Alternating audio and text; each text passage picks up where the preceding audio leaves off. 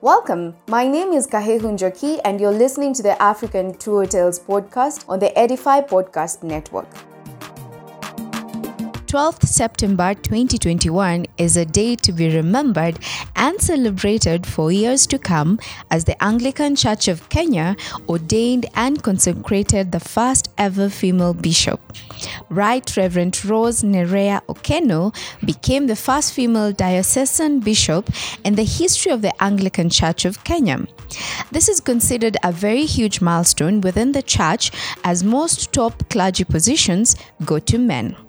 Bishop Rose has a background in human resource management and started out as an office administrator, planning and executing administrative roles within the diocese.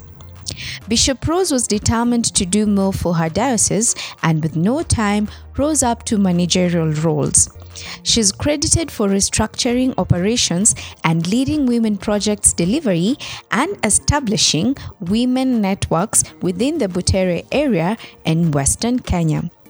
Dedication to service is her greatest value, tied to her faith, and it is this sheer hard work that led to her being elected for the role of bishop, making her the first female ever in the Anglican Church of Kenya to be consecrated as bishop.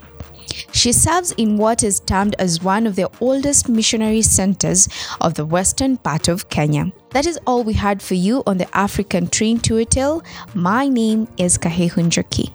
For more great podcasts that will build your faith and inspire you, head over to edify.app and search for the Edify app in the Apple and Google Play stores.